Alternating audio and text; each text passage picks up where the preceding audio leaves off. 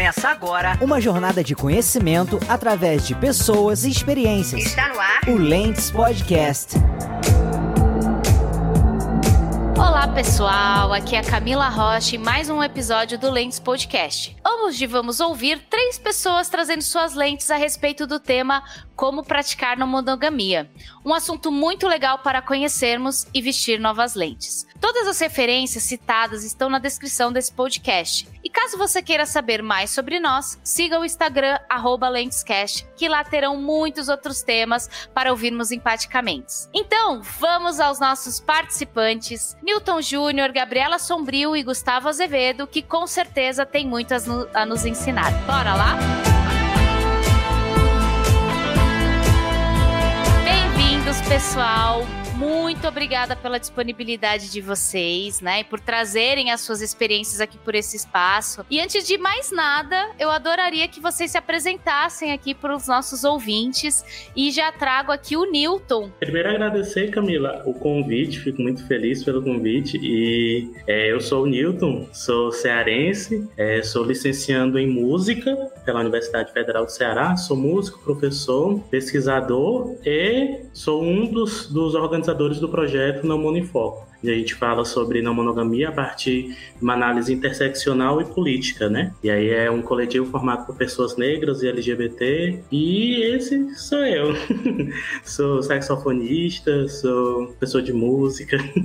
Nossa, e, e principalmente curioso. Ai, adoro. Muito prazer e de verdade agradeço imensamente a disponibilidade. E aí agora eu quero convidar o Guto, o Guto, né? O Gustavo Azevedo, que eu vou chamar ele de Guto aqui nesse nosso podcast podcast. Por favor, fala um pouquinho sobre você. É, primeiro, muito obrigado também pelo esse convite, também fico muito feliz. Eu sou o Guto, é, tenho 32 anos, sou carioca, é, já morei em alguns lugares diferentes, assim, hoje eu tô morando em São Paulo. É, tenho duas filhas, é, uma que vai fazer 9 anos agora e uma que acabou de fazer 7. É, e tento brincar um pouco como DJ, tenho um projeto de, de festa com algumas pessoas e a gente fez umas duas edições da festa e teve que parar, obviamente, por conta da pandemia. É, mas pós-pandemia a gente pretende voltar com esse projeto a todo, assim.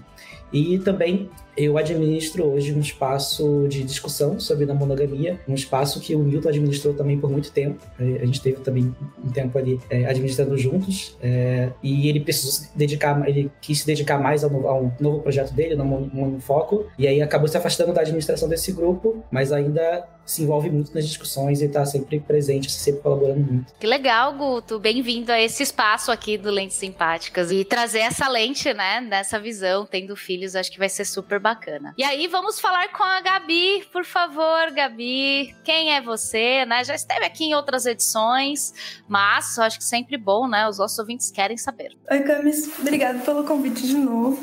Adoro vir aqui falar contigo e com mais quem nos quiser, quiser nos ouvir. Então, eu sou Gabriela Sombrio, eu sou trabalho como UX designer numa empresa de tecnologia. Eu sou não mono, como os meninos também. Eu sou muito curiosa, e isso diz muito sobre como eu vejo o mundo, sobre por que eu faço tudo que eu faço e, estudo tudo que eu estudo e como eu vim parar na monogamia também. Foi por curiosidade e bastante de, de não me sentir encaixando em algumas coisas. Sou vegana e eu gosto muito de falar com gente, com pessoas e todo, todos os, os assuntos que envolvem cultura, relacionamentos, coisas diferentes, eu curto muito. Não administro nada, não tenho nenhum projeto. Sinto muito.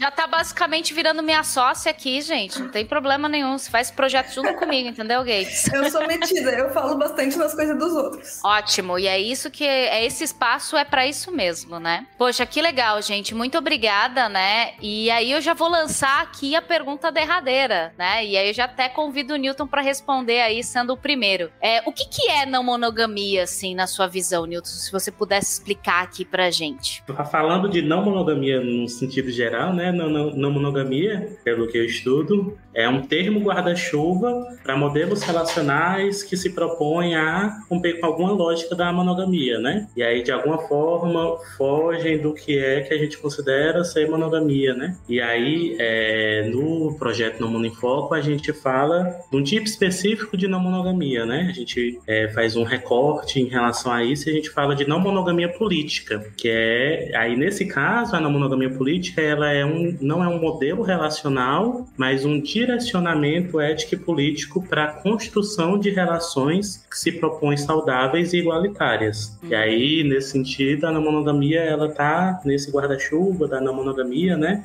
E aí a gente tem outros modelos relacionais, por exemplo, muito bem conhecido poliamor, e aí a anarquia relacional, que também se fala, né, bastante. E é basicamente isso. Na minha leitura, eu entendo na monogamia partindo desse lugar. Cara, isso é muito legal. E quando eu comecei a consumir, né, o material sobre isso, eu tive um, um puta de um insight, né? Porque é, olhando para o não monogamia, as pessoas têm um viés, né? Um, um, até mesmo um preconceito de achar que é algo totalmente diferente do que de fato é, né? E eu acho que você trazer esse resumo, né, Nilton, usando a sua lente, é, bateu muito isso em mim, né? Nossa, eu não sabia o que, que era não monogamia, sabe? Tipo, eu tinha outra versão sobre, né? E acredito que aqui os ouvintes vão entender muito mais a respeito do que, sei lá, ah, não monogamia é tipo não existir casamento sabe? e não é por ah, aí. Que a gente tem muito uma construção que é feita assim no, no, no sentido total, né? Assim, seja nas mídias, seja também no, nas conversas informais, aí a gente tem um imaginário popular do que são as coisas, né? E às vezes as coisas não são o que as pessoas acham que são. Como, por Exato. exemplo, a, a, a Gabi é, é vegana e ela com certeza consegue fazer uma correlação em relação a isso, porque as pessoas elas acham que o veganismo é uma coisa, mas não se aproximaram da ideia que as pessoas que são veganas procuram viver, né, enquanto filosofia de vida. E aí acontece a mesma coisa com a monogamia, né? Pessoas, a não monogamia e a monogamia também. As pessoas elas têm um, imaginário formado, mas aí às vezes tem uma, uma rejeição a uma, um novo, né? Assim, e aí a gente procura trabalhar da melhor maneira possível para propor um diálogo, né? Não impor uma verdade única, porque não existe verdade, uma só verdade, mas propor caminho para diálogo, né? Em relação a essas questões. Obrigada, Nilton, por trazer essas questões. E aí convido você, Gabi, agora a trazer a sua lente, né? Do que é não monogamia na sua visão. Eu comecei a aprender sobre não monogamia muito por causa do Newton, sem conhecer o Newton ainda, porque eu entrei lá no grupo do Facebook e quem era muito presente estava lá sempre explicando explicando muitas coisas eram o Newton. Então eu compartilho muito uh, do conceito dele. E, tipo, para mim, assim, o, o, que eu entendo como não monogamia, além do que o Newton falou, é muito como um, um não modelo, né? A gente tem a monogamia como um modelo que a gente aprende desde sempre. A gente nunca pensou que existia uma vida além daquilo, como tantas outras coisas na nossa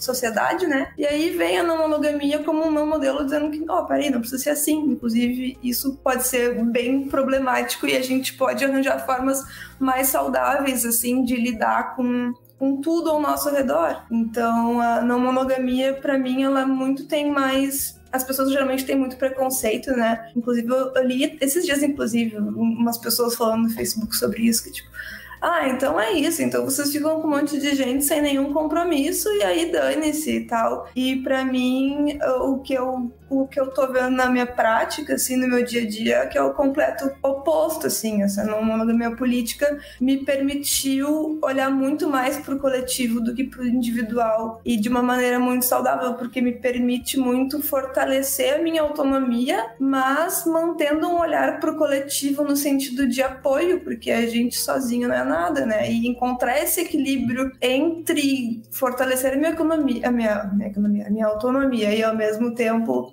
ter esse coletivo, eu levei isso muito para terapia.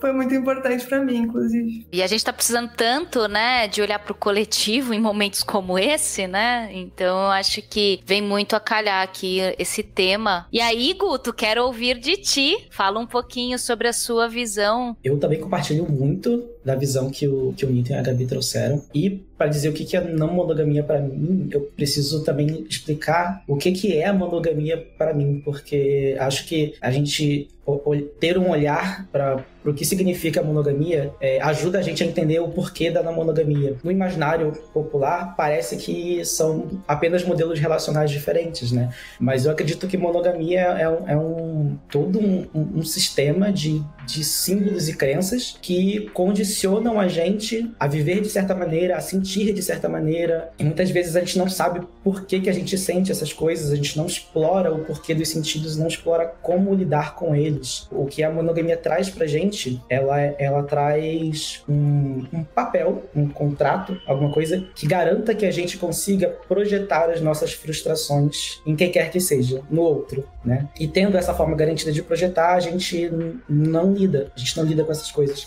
Então, quando a gente pensa na monogamia, é justamente o oposto disso. Você para e pensa, tá, eu, eu quero aprender a lidar com isso, eu quero saber como lidar com isso, o que, que eu preciso fazer? E aí é, é, é uma, é, um, é basicamente uma luta constante contra essas construções que nos moldam e nos forçam o tempo inteiro. Nossa. É. Uhum.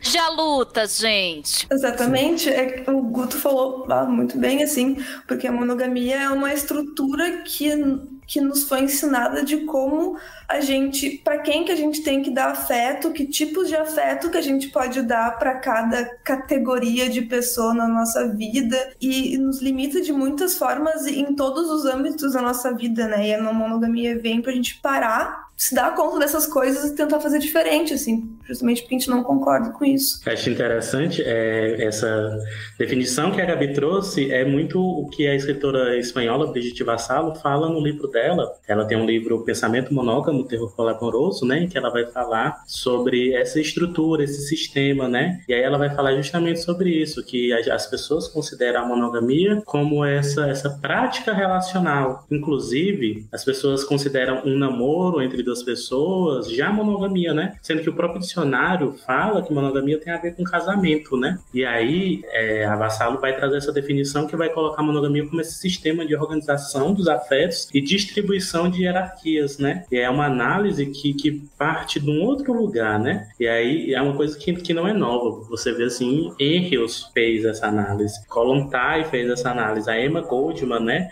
Anarquista fez essa análise. Então, assim, é uma análise que, que já vem sendo feita há, há, bastante tempo e é uma análise que tem a ver com estruturas e essas relações de poder, né? E o que a gente está fazendo hoje é muito levar adiante esses questionamentos, né? Tanto pensando no nosso individual, enquanto as nossas vivências, quanto no coletivo, a maneira como a sociedade se organiza e como isso impacta nessa organização, né? Hoje vocês todos, né, que são é, não monos, como que, que é para vocês praticar no dia a dia? Porque acho que muita gente fica curiosa e também fica, tá, mas o que, que seria esse novo modelo, né? Já que a monogamia é assim, como que seria a não monogamia? É uma suruba, tu fica com todo mundo todos os dias, tu fica com as pessoas e descarta elas.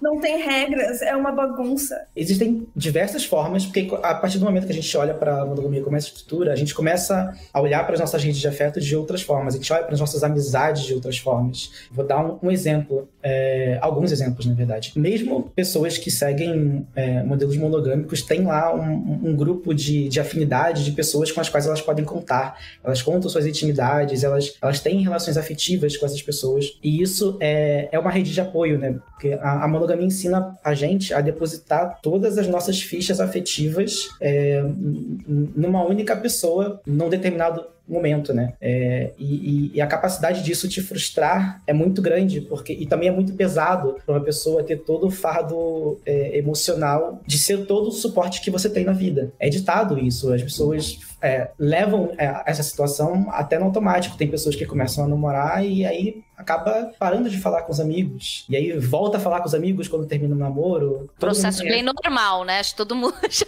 passou, já uhum. viu isso acontecer.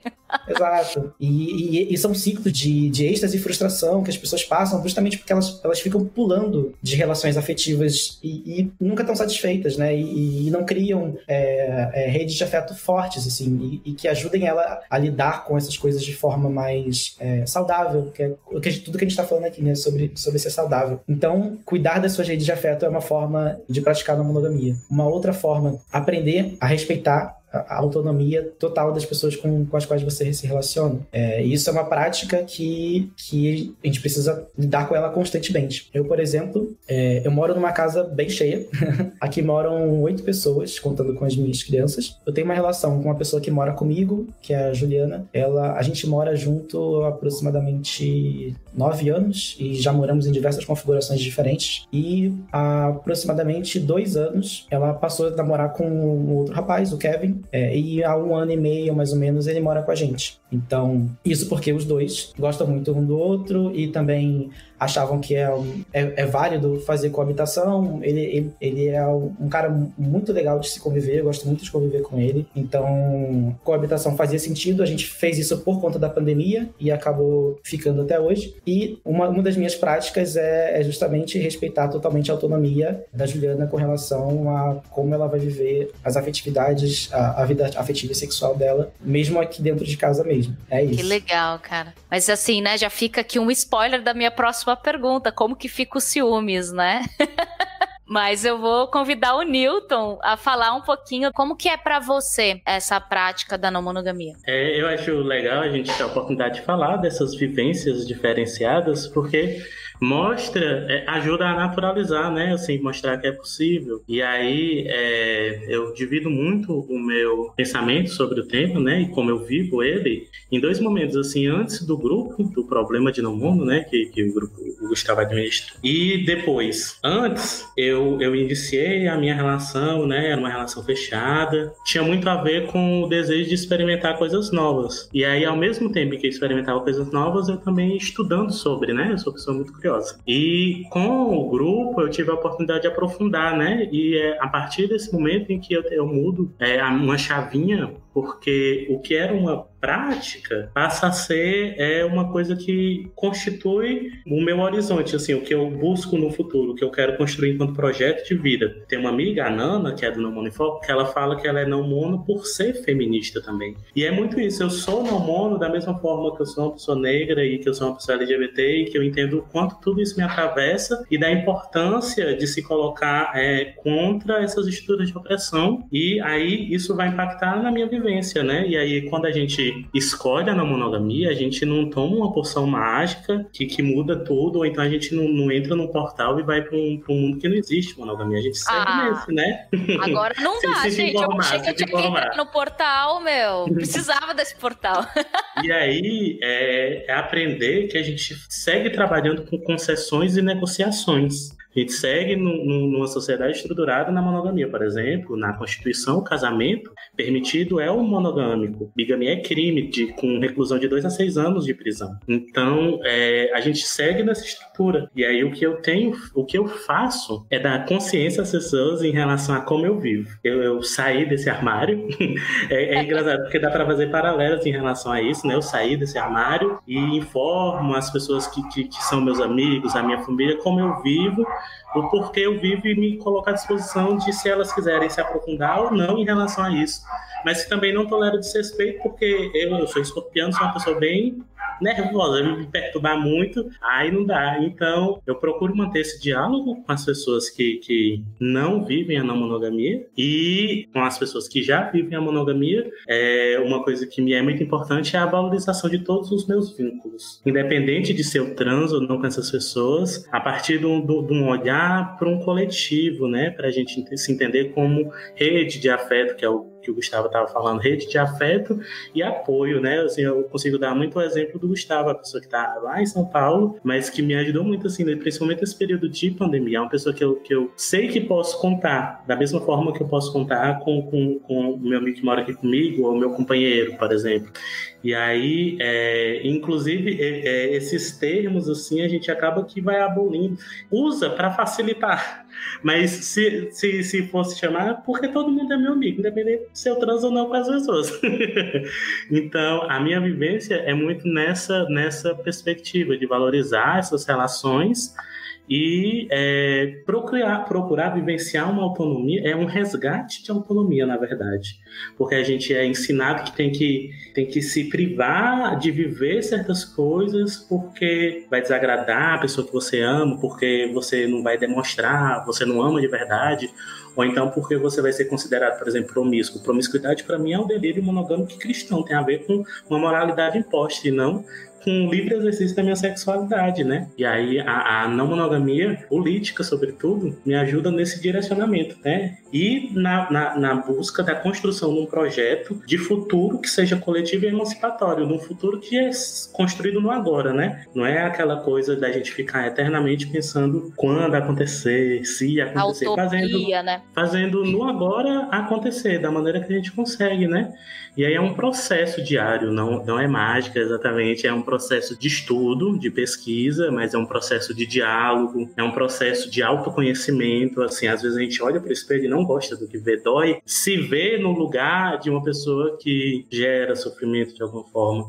E aí você precisa aprender a entender isso também, né? Entender quais lugares você ocupa, o que lhe atravessa, né? E aí é, a não monogamia me colabora para mim nessas construções. E traz gente maravilhosa para minha vida. A Gabi, o Guto, o Paulo, a Nana, a Simone, a Camila, eu faço e passar milhões de anos falando gente maravilhosa que eu encontrei através dessa ressonância, né? Dessa confluência de pensamento. Ai, que lindo, gente. Eu tô querendo atravessar esse portal. Venha portal até mim.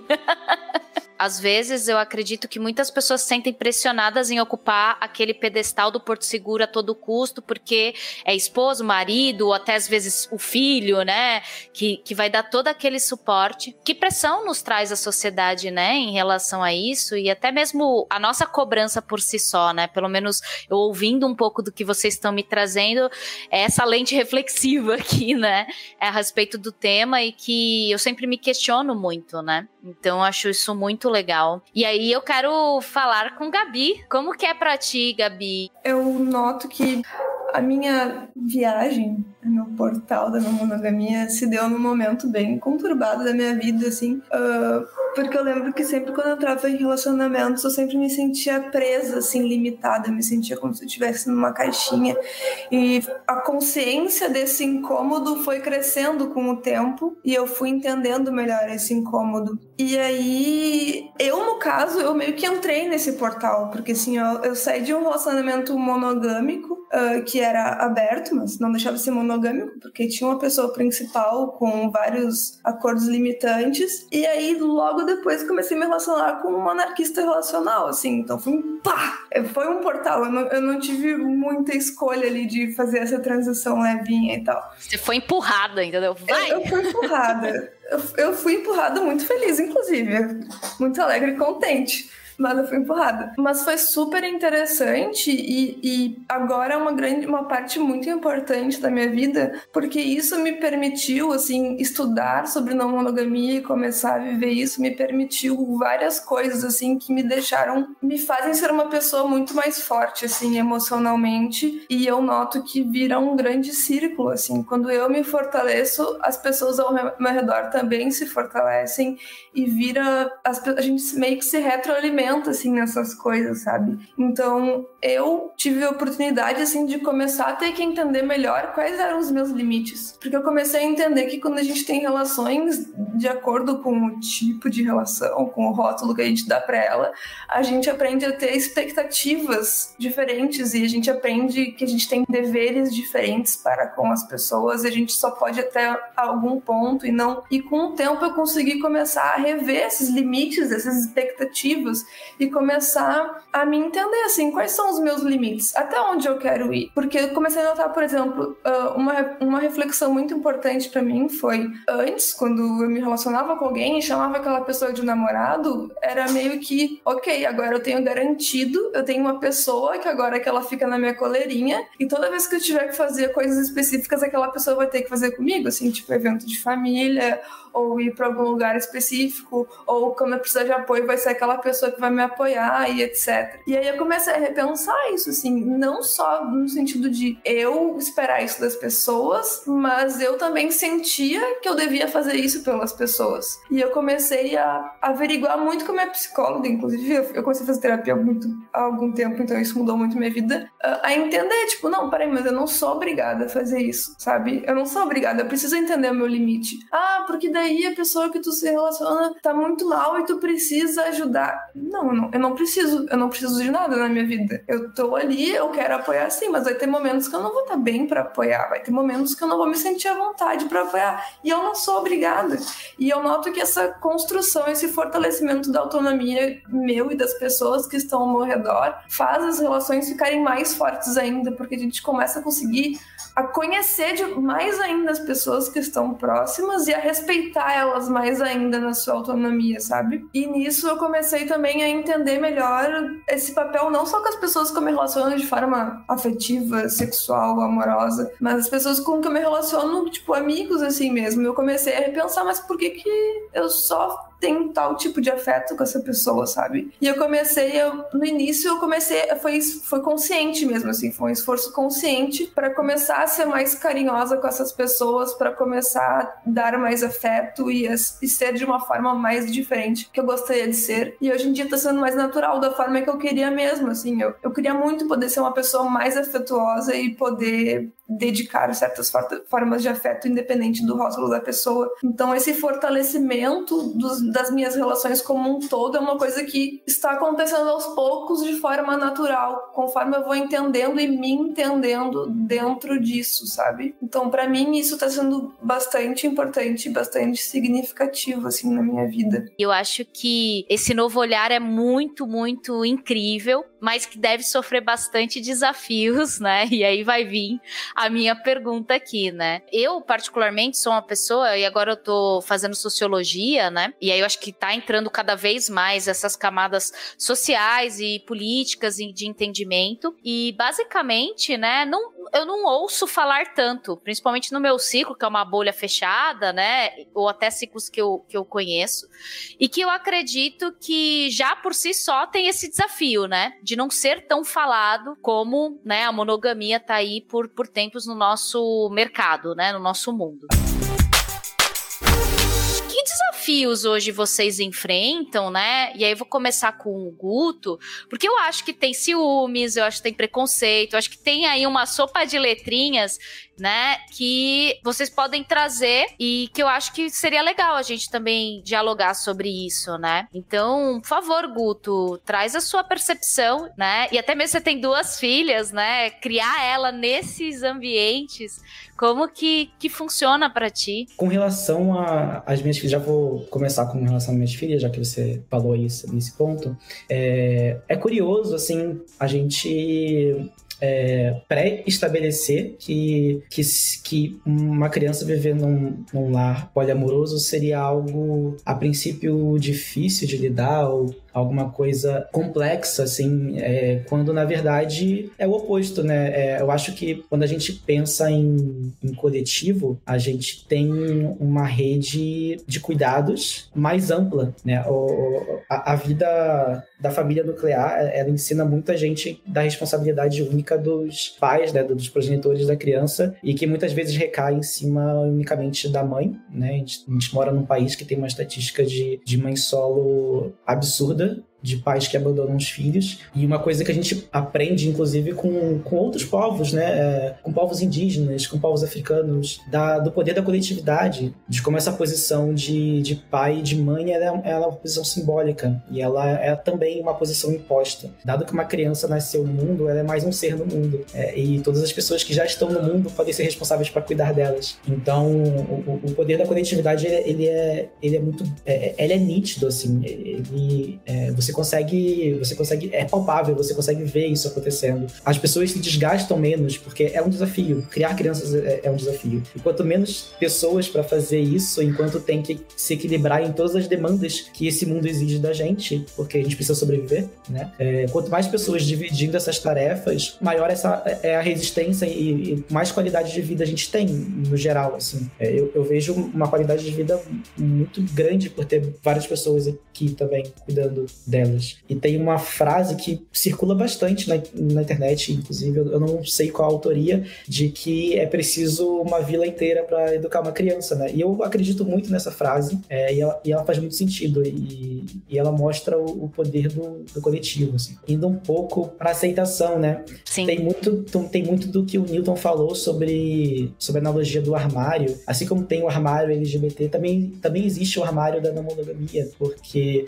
não existe expectativa social de que você seja monogâmico. Então, em todos os ambientes que você entra, a expectativa é que você seja monogâmico. E, e isso exige da gente sair de armários em todo o ambiente novo que, que existe na nossa vida. Apesar de, de viver é, arranjos, eu diria arranjos não monogâmicos antes do, do problema de namono. Eu, eu também costumo dividir a minha vivência na monogâmica igual o Newton, né? Antes do problema de namono, antes do grupo, e depois do grupo. Justamente porque os espaços de troca que a gente teve lá fizeram com que a gente tivesse uma visão muito mais ampla do, dessa questão, uma visão política, uma visão coletiva. É, mas mesmo antes, é, eu me via muito tendo essa questão de, de sair de armários, de ter receio, por exemplo, de estar com uma pessoa que eu gosto no, indo no cinema e chegar uma, alguém do trabalho e me ver a gente, que é uma situação que já aconteceu. E aí eu penso, tá, e o que vão, que, que vão pensar, né? Esse cara aí tem duas filhas e tá aqui saindo com outra pessoa a partir de a partir do,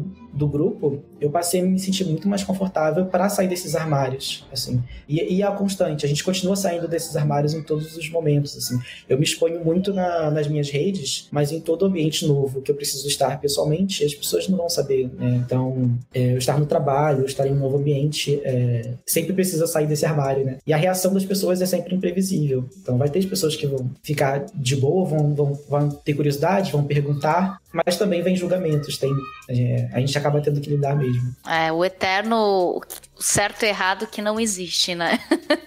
tem que fazer aquilo que funciona para você e para aquele grupo de pessoas, né? E eu concordo plenamente com você. Acho que para criar uma criança precisa de uma vila ou do mundo inteiro, né? Porque ela vai conseguir ver um espectro de pessoas e às vezes você não tem tanta afinidade com os pais, né, que geraram aquela criança, mas tem com os tios ou com avós e, e é isso, né? Acho que todo mundo tem a ensinar. E eu gosto muito dessa visão. E eu fiz um curso de teoria U, onde uma das mulheres fizeram é tipo um processo de design, mas muito mais introspectivo, se for pensar, sobre matriarcalismo, né, do pessoal do Mozo, e eles têm uma filosofia totalmente assim, né?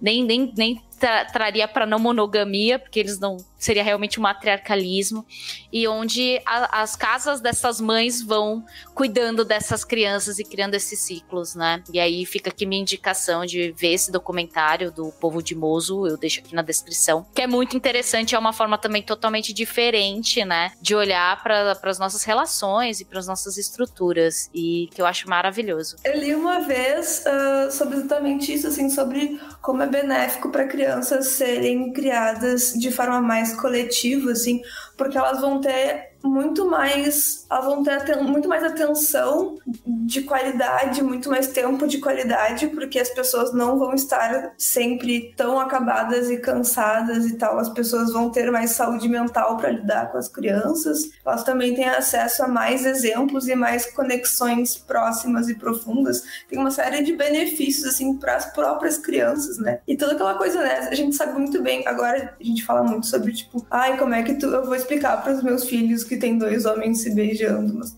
geralmente tu não tem que explicar, as crianças só. É, é natural, está ali, tá ali, ponto. E é a mesma coisa com monogamia, né? Tipo, tu, talvez não precisa nem explicar, só tá ali, é natural para elas e deu. Quem, quem tá se bloqueando como tu vai explicar é, é a, a, gente que tá ao redor, sabe? Os adultos, né? As crianças por si só já são mais sábias nesse sentido, né? Não rotula tudo e não, não fica buscando uma explicação para tudo, né, Gabes? Concordo total com você. E agora eu quero convidar o Newton, né? E para você, Newton, assim, que desafios hoje você possui aí para praticar a não monogamia? Eu penso que para todo mundo que escolhe a não monogamia, sobretudo na monogamia política, se mostra o desafio desses processos diários e constantes, né? E aí tem muito a ver com o próprio adoecimento da sociedade, o sofrimento psíquico que, o modo de vida capitalista gera, né? Então, penso que um dos desafios é, é conseguir trabalhar esses processos, inclusive tendo acesso à terapia, né? Infelizmente, terapia não é acessível, apesar de ser muito importante importante, e aí eu considero importante também práticas terapêuticas e espaços de troca, por isso que grupos como o Problema de Namon são tão importantes para, como o Guto mesmo falou da vivência dele, a oportunidade de se sentir confortável com falar de si, né? Então penso que é uma dificuldade que, que, que, que todo mundo quando escolhe a monogamia passa é muito esse se sentir só, sabe, ser estranho, né? E aí a gente procura romper com isso, né, trazendo, montando esses espaços de acolhimento e troca, né? E aí um, uma outra dificuldade que eu vejo em relação a isso são profissionais mesmo da área da psicologia que não são prontos para trabalhar com pessoas não mono, né? Considerando um desvio, uma perturbação da ordem natural. Então, é, é eu achei isso bem complexo, né? Por isso que a, a, nós, pessoas não mono, temos organizado listas com profissionais que saibam lidar. Porque não é obrigado que o profissional seja não mono também, mas que ele tenha a disposição de trabalhar a partir do, do entendimento que aquilo é a vivência daquela pessoa, né? E aí isso demonstra um aspecto, porque é, quando a gente vai falar de não monogamia, muito se fala sobre ciúmes e tal, mas aí eu vou aproveitar para trazer um outro, um outro aspecto, né, que é da insegurança jurídica que a gente vive. A gente vive uma insegurança jurídica num país em que a monogamia ela não é uma escolha, é a imposição do Estado. Se eu não posso me casar de uma outra forma, só de uma que o Estado diz, é uma imposição, né? então a gente vive uma insegurança jurídica em relação a, a plano de saúde, a, a, a pensão, a adoção, por exemplo. São questões sensíveis. E aí é importante de ser trabalhado em relação a isso, né? Não que eu esteja dizendo que eu, eu considero essencial que a gente consiga que o casamento seja múltiplo, né? Para mim, na verdade, a gente não, precisa, não devia precisar nem de casamento, porque eu não acho que o Estado devia se meter nessas nossas relações. Então a gente poderia se, se, organizar isso de outra forma. Mas é importante falar dessas inseguranças porque a gente vive elas com agora, né? E assim, não é uma questão nova para o direito. O direito já tem se estudado essa relação, a superação da monogamia como um princípio fundador do direito, da família. Já se é estudado isso, né? E aí a gente tem decisões, por exemplo, o Conselho Nacional de Justiça, recentemente, recentemente não, acho que, que vai fazer uns 10 anos, foi mais ou menos 2010, 2012, proibiu que os cartórios re realizassem união estável entre mais de duas pessoas, por exemplo. É uma proibição que demonstra esse caráter é, é, é, de imposição, né? Então, é, a gente tem decisões, uma decisão recente do STF, que eram três pessoas que se relacionavam, um homem que se relacionava com uma mulher e um outro homem.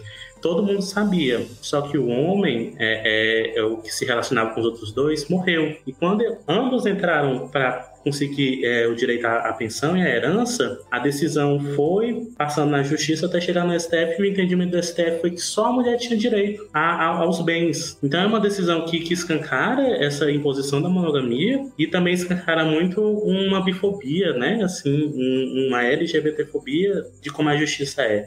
Então eu penso muito nessas dificuldades que, que porque é, eu particularmente não sou uma pessoa com muita grana. Então, é, é, sendo uma pessoa que mora no interior, sendo uma pessoa que quando tá na capital mora na periferia, me preocupo com essas realidades concretas, né, assim, do que a gente vive. E é importante que a gente traga, porque da mesma forma que eu me preocupo com isso, eu também vivo essa realidade. Então, assim, né, monogamia não é coisa de gente branca de bairro rico, né? Eu estou vivendo disso, estou falando disso e estou é, questionando essas, essas situações né? Mas óbvio também penso né, nos estigmas sociais, porque as pessoas atribuem a nós estigmas e procuram nos prender em, em políticas de identidade, como se a gente tivesse que agir de uma certa forma.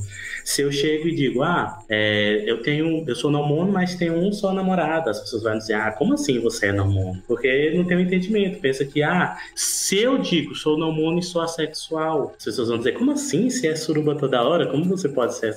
Então, esses estigmas em relação a isso é, é, são um desafio, né? A gente procura trabalhar através da, de informação, que é o poder que a gente tem, né? Informar e convidar para conversar.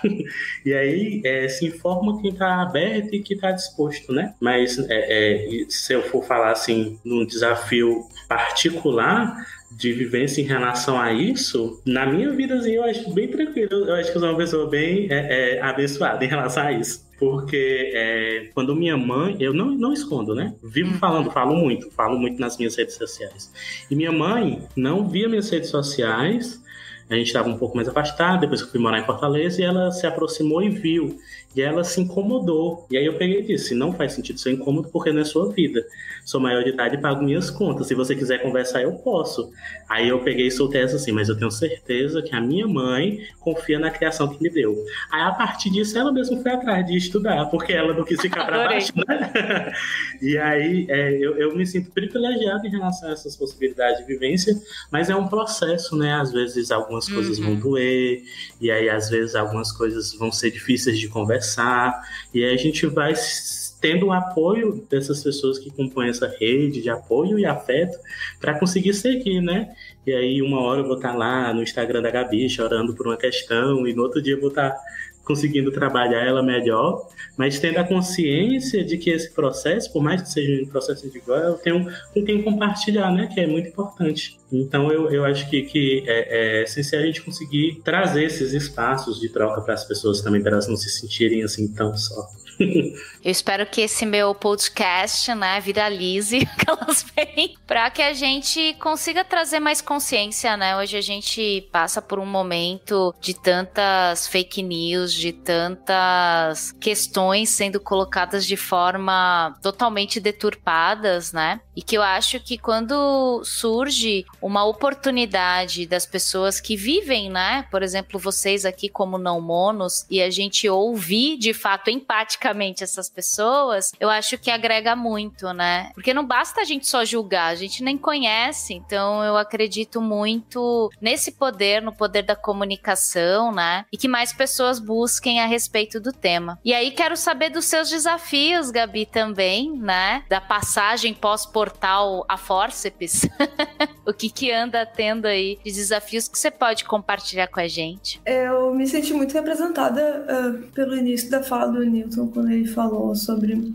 que a gente acaba sofrendo bastante preconceito, às vezes, de, de psicólogos que não, não estão bem preparados e a gente às vezes não entende muito bem essa solidão, assim. No início eu me sentia muito sozinha. Eu lembro que também a minha vida também é antes e depois do grupo, porque antes do grupo e antes de conhecer o Paulo, né, que é o anarquista relacional com quem eu me relaciono, um, eu não conhecia ninguém parecido, assim, que pensasse parecido comigo, assim. Porque eu ficava pensando, antes eu pensava que era, eu pensava só em modelo relacional, né? Daí eu pensava, mas qual vai ser a diferença se eu beijar alguém aqui agora? Se eu, se eu beijar e depois for fazer piquenique for dormir de conchinha e ver o um Netflix, o que que vai mudar nessa minha outra relação? Absolutamente nada vai mudar. Mas eu não conhecia ninguém que pensasse da mesma forma que eu.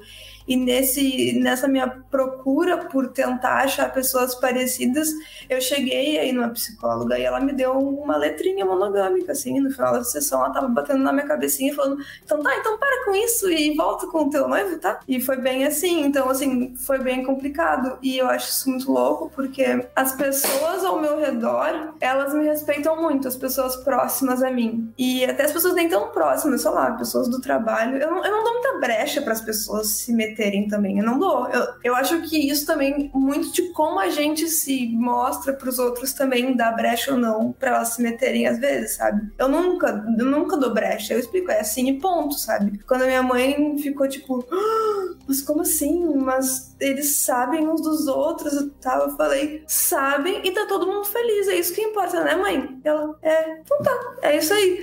Eu, eu não dou brecha porque eu, a vida é minha, exatamente como o Newton falou, a vida é minha, tá todo mundo feliz feliz, é isso que importa, e todos os envolvidos que têm que estar de boas com isso, pensando em modelo relacional, assim, né? Mas eu já passei, mas pessoas de fora, principalmente o meu receio mesmo é momentos em que eu estou vulnerável e que isso pode acontecer e aí eu não vou estar preparada para passar e vai me doer mais. Eu já também passei por ginecologista, eu queria botar DIU e eu fui na gineco e ela perguntou se eu, quantos parceiros eu tinha. E eu nem sabia que essa pergunta não poderia ser feita. Agora eu sei que ela não pode ser feita, porque não faz nenhum sentido quantos parceiros tem, tá ligado? E eu, numa pandemia, vendo só uma parte dos afetos que eu gostaria de ver, falei, ó, no momento eu tenho dois parceiros. Ah, e tu usa preservativo? Uso. Aí, ao invés de ela me falar, por exemplo, não, após o DIU, a, a chance de infecções é maior, então é importante tu continuar utilizando preservativo, o que, que ela me falou?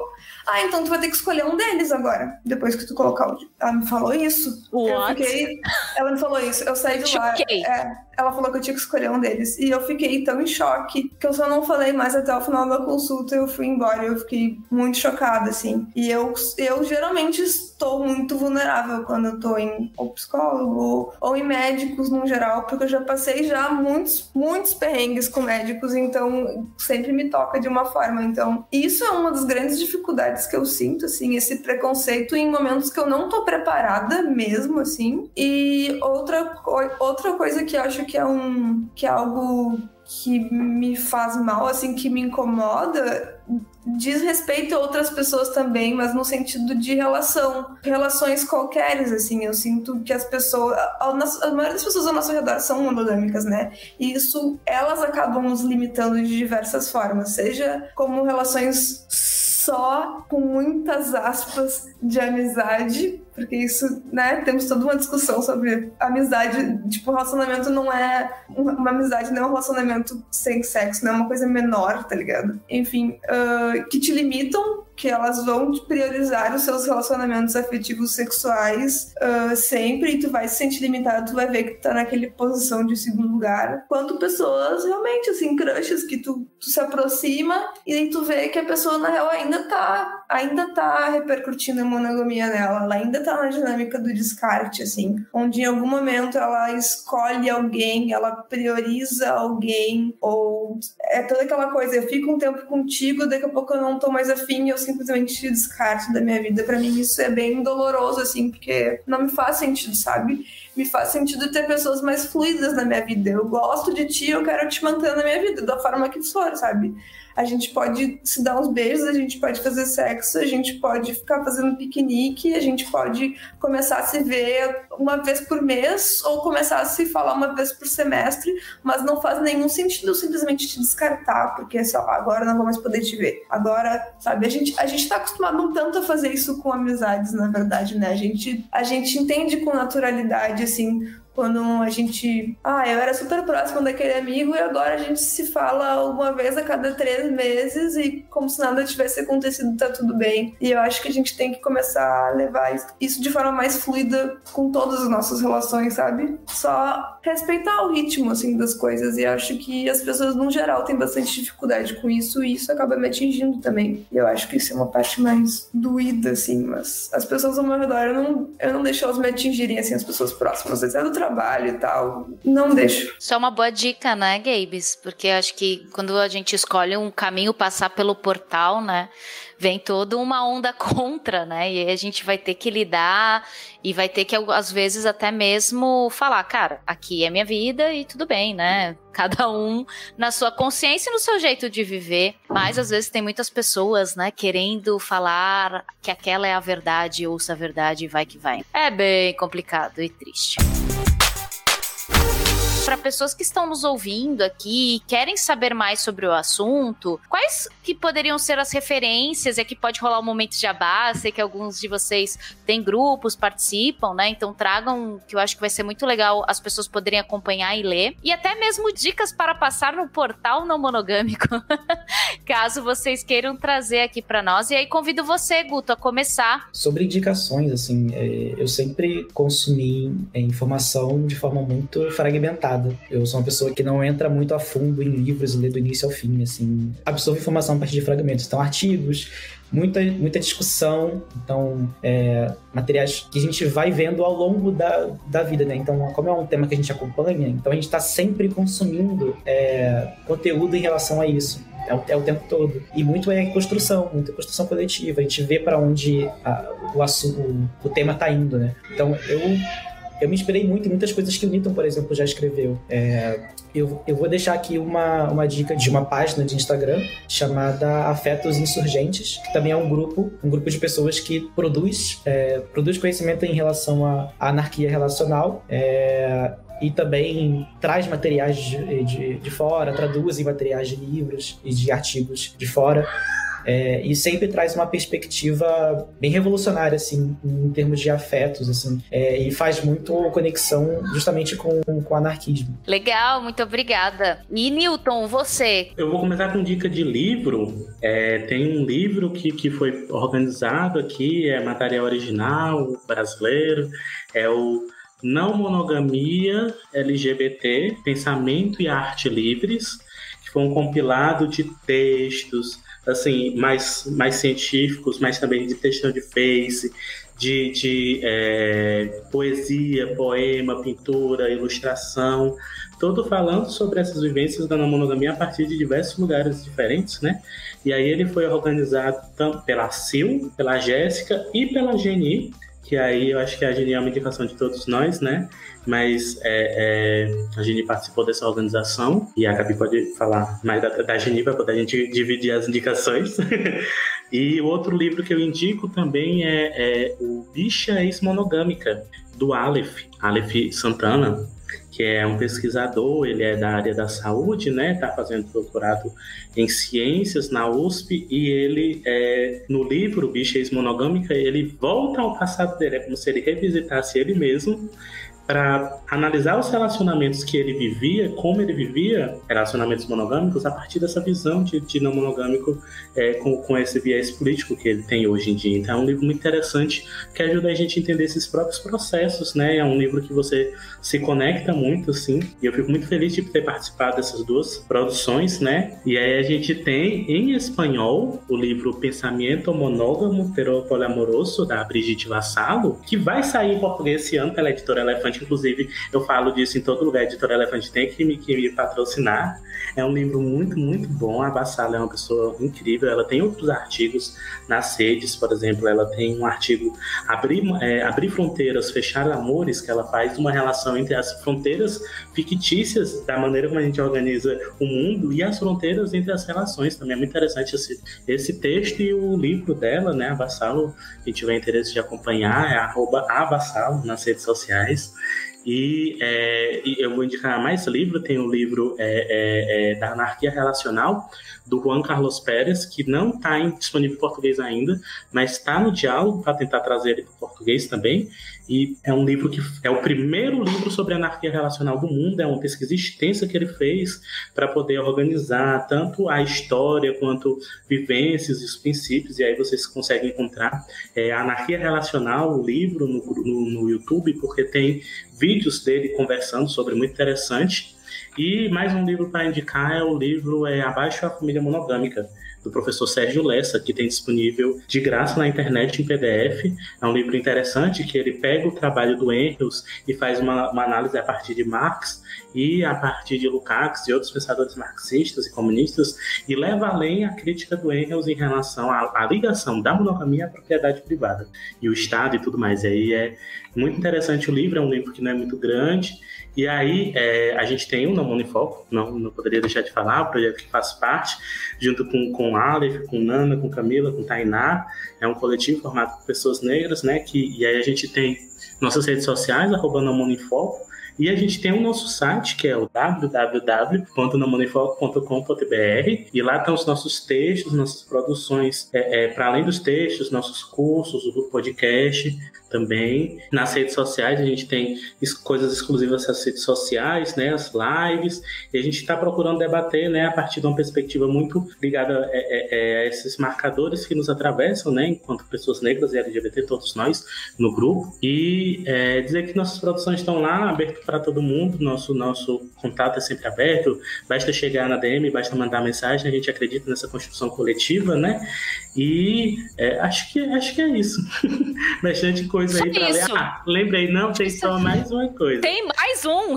Adoro, que, pode é. A gente organiza a Biblioteca no Mundo, que é um drive em que é, é, a gente organiza artigos, teses e dissertações e livros que falam sobre o tema diretamente ou que falam de temas que atravessam. Porque para, para a gente entender monogamia, a gente não, não, vai estudar só não monogamia, mas a gente, por exemplo, precisa estudar muito é, a, as relações de poder e dominância a, em relação ao corpo feminino, por exemplo ou a cis heteronorma, ou a propriedade privada, em relação a tudo isso, ao Estado. Então, por exemplo, nessa biblioteca Nomono, vai ter é, um livro sobre não monogamia, mas vai ter o livro da Silva Federich, o Caliban e a Bruxa, que são leituras que, que, que é, fundamentam esses pensamentos, né?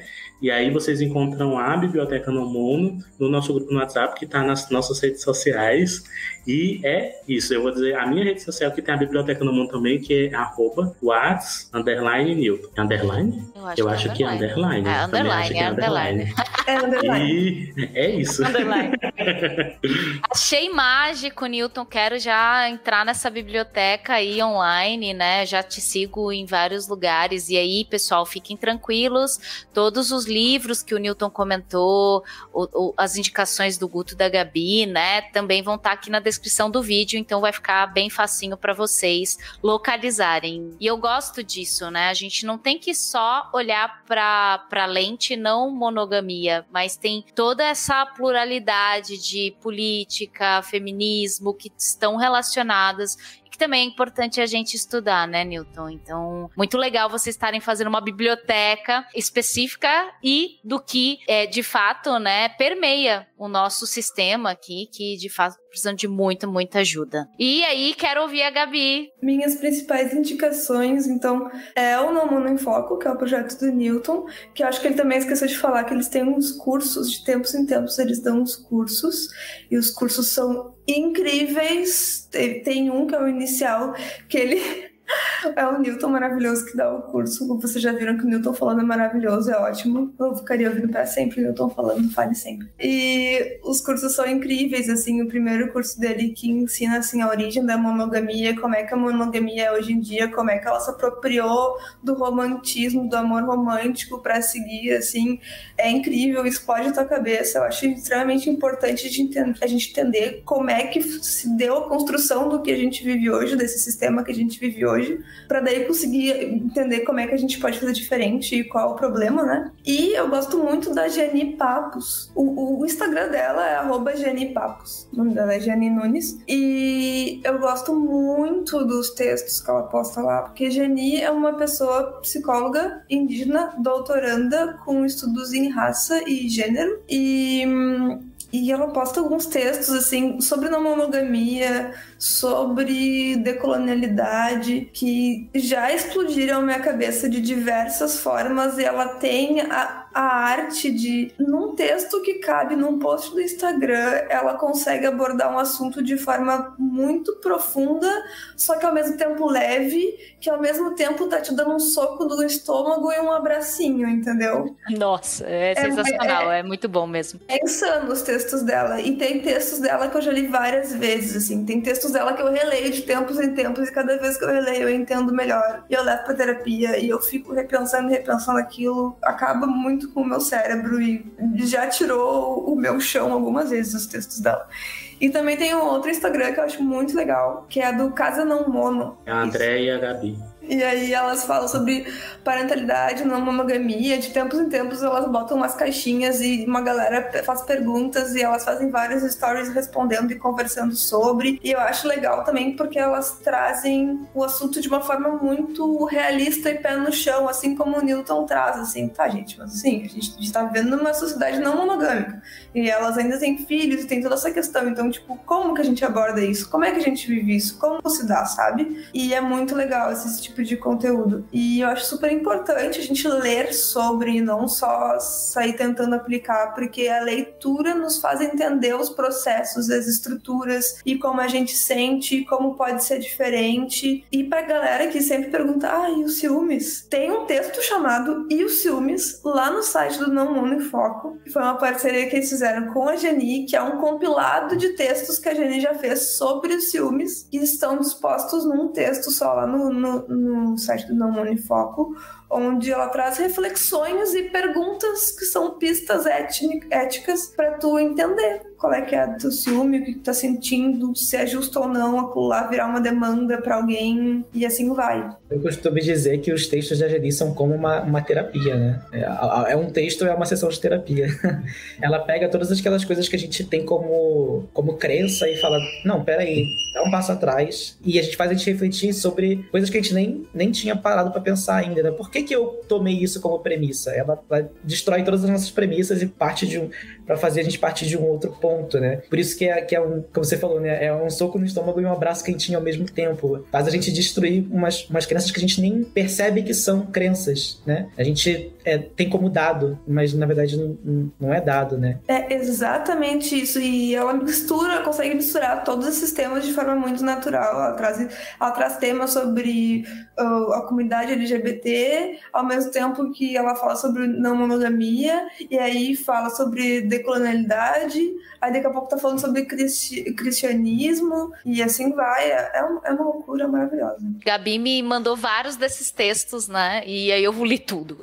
Fiz, meu Deus, Gabi, meu cérebro está explodindo. Não sei o que eu faço. Se eu choro, se eu rio, eu só fico feliz, sabe? Tipo, foi uma explosão, né? E eu vou deixar aqui, né, pessoal, aberto pra, na descrição do nosso vídeo. Ai, gente, eu quero agradecer demais. Eu aprendi muito com todos vocês, Gabi, Guto, Newton, né? E aí eu queria fechar aqui, né, encerrar o nosso capítulo, o nosso episódio do Lentes, trazendo, né, uma conclusão de cada um de vocês. E aí eu sempre trago um pouco da, do que é o tema, né? E aí eu começo com você, Newton. Praticar não monogamia é? Escolher a não monogamia, né? Não é algo dado, não é algo nato, é uma escolha e é muito importante que ela seja política, né? Então, é, é, é escolher na monogamia política e começar essa caminhada é uma caminhada que é nossa, mas a gente não precisa caminhar só, né? E aí eu gosto muito de trazer uma frase da liderança indígena Sônia Guajajara, que ela fala a seguinte, é, da seguinte maneira, né? Ela fala que a ancestralidade sempre nos ensinou que o sentido da vida é coletivo. Então, nada que a gente está fazendo no Nono em Foco é inventar a roda. Na verdade, a gente está tentando resgatar o que a ancestralidade sempre nos ensinou, né? A gente sempre foi mais forte junto a coletividade ela potencializa nossas individualidades, nos separam em núcleos porque junto a gente é perigoso pro sistema que nos oprime. E aí eu agradeço demais a, a, o convite, Camilo, foi maravilhoso. Sempre bom falar sobre o tema, principalmente com, com as pessoas que estão aqui, que, que tem muito carinho. E foi muito bom também conhecer, te conhecer e poder conversar contigo, né? Muito obrigada, Nilton. Foi um prazer inenarrável e espero que a gente tenha mais momentos, nem que seja eu lá vendo seus cursos, seus vídeos, seus textos, né? Mas, quem sabe, né, trocando mais figurinha a partir de hoje. E aí, convido o Guto, por favor, Guto, praticar não monogamia é? É respeitar radicalmente a própria autonomia e a autonomia das pessoas com as quais você se relaciona. Acho que isso resume muito bem para mim, assim, é respeitar é, radicalmente é, significa, inclusive, é, lidar com todas as sensações conflitantes que esse respeito acaba gerando na gente, dado aquilo que, aquilo que nos é imposto, né? Acho que isso, para mim, é o que fica, assim. E a gente não precisa lidar com essas coisas sozinho, né? Como a gente falou lá, que a gente tem uma vivência antes do, do problema de Damondo e depois do problema de Damondo, fica aqui também um convite para esse espaço de acolhimento, que é o grupo, é o grupo do Facebook, e é isso. Muito obrigada pela sua participação e trazer todo esse conhecimento, viu? Foi muito legal. E aí, Gabes, você, minha querida, praticar não monogamia é? É fortalecer laços de afeto, é me, me tornar centro da minha própria vida, mas me descentralizar da vida dos outros, assim. Eu acho que para mim essa é a parte que mais me bateu e que me mais é forte, entender que sim, eu sou o centro do meu mundo da minha vida, mas eu não sou o centro do mundo e da vida dos outros e do mundo de fato. E como isso pode trazer alguns sentimentos conflitantes, porque a gente não está acostumado a lidar com isso, a gente está a gente está acostumado a querer ser o centro do mundo dos outros e não ser o nosso próprio centro. A gente pensa demais nos outros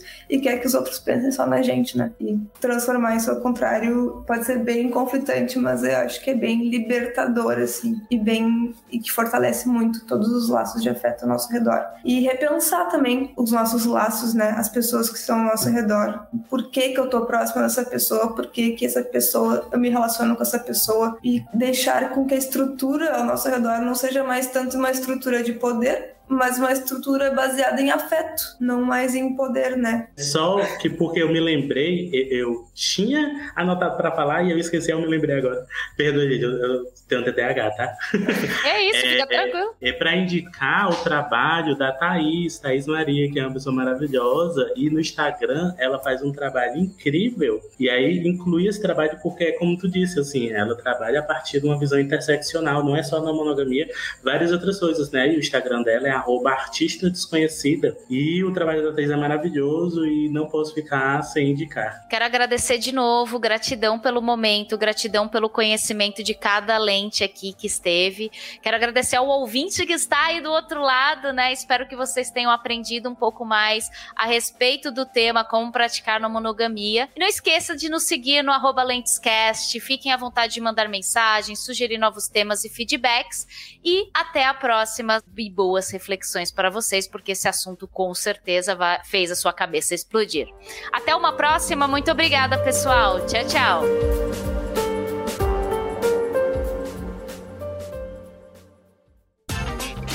Este episódio foi editado por Audio Heroes. Saiba mais em audioheroes.com.br.